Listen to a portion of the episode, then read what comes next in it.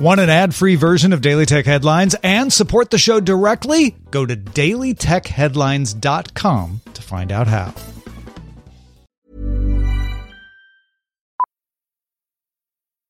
Millions of people have lost weight with personalized plans from Noom, like Evan, who can't stand salads and still lost 50 pounds. Salads generally for most people are the easy button, right? For me, that wasn't an option. I never really was a salad guy. That's just not who I am. But Noom worked for me. Get your personalized plan today at Noom.com. Real Noom user compensated to provide their story. In 4 weeks, the typical Noom user can expect to lose 1 to 2 pounds per week. Individual results may vary. My business used to be weighed down by the complexities of in-person payments. Then, Stripe Tap to Pay on iPhone came along and changed everything. With Stripe, I streamlined my payment process effortlessly. No more juggling different methods. Just a simple tap on my iPhone and transactions are complete. What's truly remarkable is how Stripe caters to all my customers' preferences. Whether they're using cards, Apple Pay, or other digital wallets, Stripe ensures a smooth checkout experience every time. Setting up Stripe was a breeze, taking just minutes to get up and running. From local markets to global retailers, Stripe helped me expand my reach and grow my business with ease. To learn how Tap to Pay on iPhone and Stripe can help grow your revenue and reach, visit stripe.com/tapiphone. I'm Rich Straffolino, and these are the tech headlines for the week that was. The People's Bank of China announced a plan for the online financial giant Ant Group to rectify its regulatory violations across its lending, insurance, and wealth management services. While not explicitly calling for the company to be broken up, the bank called on Ant to return to its roots as a payment company with more transparency on transactions, protect user data privacy, establish a financial holding company, and revamp its credit, insurance, and wealth management businesses to be in accordance with regulations. Ant Group said it's created a task force to be in compliance with the People's Bank and is setting up a firm timetable for changes. Xiaomi launched the Mi 11 flagship phone in China, the first phone to launch with the Qualcomm Snapdragon 888 chipset. The phone includes a 6.81-inch 2K AMOLED 120Hz screen capable of 1,500 nits of brightness, comes with 8 or 12 gigabytes of RAM, and 128 or 256 gigabytes of storage. Rear cameras include a 108-megapixel main, 13-megapixel ultra-wide, and 5-megapixel telephoto macro sensor, does both things, with Xiaomi offering a new night videography mode as well. The phone is currently only available in China, starting at 3,999 yuan. The company confirmed the Mi 11 will not include a charger, citing environmental concerns. The U.S. Federal Aviation Administration announced new flight rules for drones. All drones weighing 0.55 pounds or more will be required to broadcast a unique remote ID over radio frequency, eliminating the former requirement to connect to the internet to transmit location data. Remote ID systems will also be required for smaller drones under specific flight circumstances. Drone makers have 18 months to equip drones with remote ID systems. Drone operators have another year after that before remote ID must be used on all drones. The rules also allow for at-night operations when equipped with anti-collision lights, flying over moving vehicles, and over groups of people under specific flight conditions. Not to be left out, new drone regulations came into effect in all EU member states, Norway, and Iceland, with similar rules mirrored in the UK. The rules remove the distinction between commercial and recreational use and require even small drones to be registered with a country's relevant aviation authority. All drones must now fit into three categories: low risk or open category, which does not require authorization for flight; medium risk or specific category drones, which require authorization from a national aviation authority; and high risk or certified category drones that must follow aviation rules and are carved out as the category for drones that will eventually carry passengers. For the low risk category, the rules allow for drones under 250 grams to fly over people. Those less than 2 kilograms must be flown at least 50 meters away from people, while those over 2 kilograms must be flown well away from people. Citizens in Los Angeles County can now add COVID-19 vaccination proof in Apple Wallet and Google Pay for passes. This comes from a partnership between the county and the health startup Healthvana, which specializes in delivering test results to patients with HIV.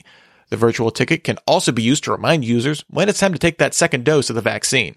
Paper vaccination proof cards are still available in the county. Google is testing surfacing a carousel of short-form videos from Instagram and TikTok in search of the Google app for mobile devices. This builds on a similar trial the company built into Google Discover, which surfaced similar video carousel in a dedicated personalized feed, although this initially surfaced videos from the Indian platform Trell, as well as the Google project Tanji and YouTube. Clicking on videos in the carousel takes you to the web version of the platforms, even if you have native apps installed on devices. Google classifies this test as a limited, early-stage feature. Last summer, Apple sued the security startup Corellium over copyright infringement for providing an emulated version of the iOS operating system on PCs. U.S. District Judge Rodney Smith ruled in favor of Corellium, saying the emulation amounted to fair use, given that it was transformative for security researchers by adding capabilities like letting users see and halt running processes and taking live snapshots. In the ruling, Judge Smith did say Apple may still pursue a separate federal lawsuit on the grounds that Corellium circumvented Apple's security measures when creating its software. Apple removed over 46,000 apps from the App Store in China, including 39,000 games. Apple had given developers until December 31st to submit a government-issued license number that would allow for in-app purchases. Previously, Apple had allowed apps to be listed in its App Store after only applying for such a license, not actually receiving one yet. According to analysts at Qimai, just 74 of the top 1,500 paid games remain available on the App Store in China. Android Central sources say that OnePlus will announce a low-cost fitness wearable in Q1 2021 called the OnePlus Band. The band will reportedly retail around $40, offer water resistance, an AMOLED screen, and multi-day battery life. The initial launch will target India first, where it will compete with the similar Xiaomi Mi Band 5 series. Earlier this month, OnePlus CEO Pete Lau confirmed the company was also working on a smartwatch set to launch in 2021. As part of its ongoing investigation into the SolarWinds supply chain attack, Microsoft discovered its systems were infiltrated beyond just the presence of malicious SolarWinds code, with the attackers able to view source code in a number of repositories. While able to view the code, the attackers did not gain permission to modify any code or systems. The company said it did not see any production systems or customer data accessed, or found any indication its systems were used to attack other organizations. And finally, the New York Stock Exchange announced it plans to delist China Mobile, China Telecom, and China Unicom. The delistings are required by an executive order that forbids U.S. investors from buying and selling shares from companies designated as having ties to the Chinese military. Ahead of being fully delisted from the exchange, the companies will be suspended from trading from January 7th through January 11th. All three companies have separate stock listings in Hong Kong. Remember, for more discussion of the tech news of the day, subscribe to Daily Tech News Show at dailytechnewsshow.com. And remember to rate and review Daily Tech Headlines wherever you get your podcasts. Thanks for listening. We'll talk to you next time. And from all of us here at Daily Tech Headlines, remember, have a super sparkly day.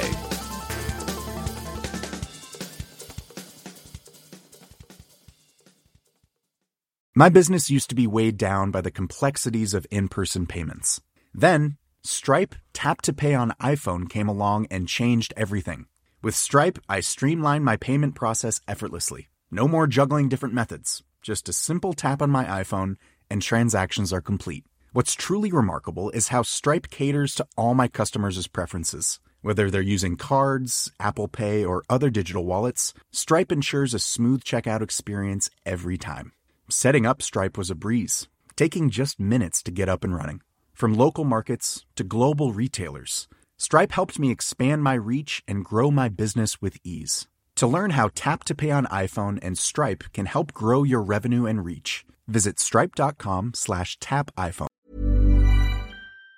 Even on a budget, quality is non-negotiable. That's why Quince is the place to score high-end essentials at 50 to 80% less than similar brands. Get your hands on buttery soft cashmere sweaters from just $60, Italian leather jackets, and so much more. And the best part about Quince, they exclusively partner with factories committed to safe, ethical, and responsible manufacturing. Elevate your style without the elevated price tag with Quince. Go to quince.com/upgrade for free shipping and 365-day returns.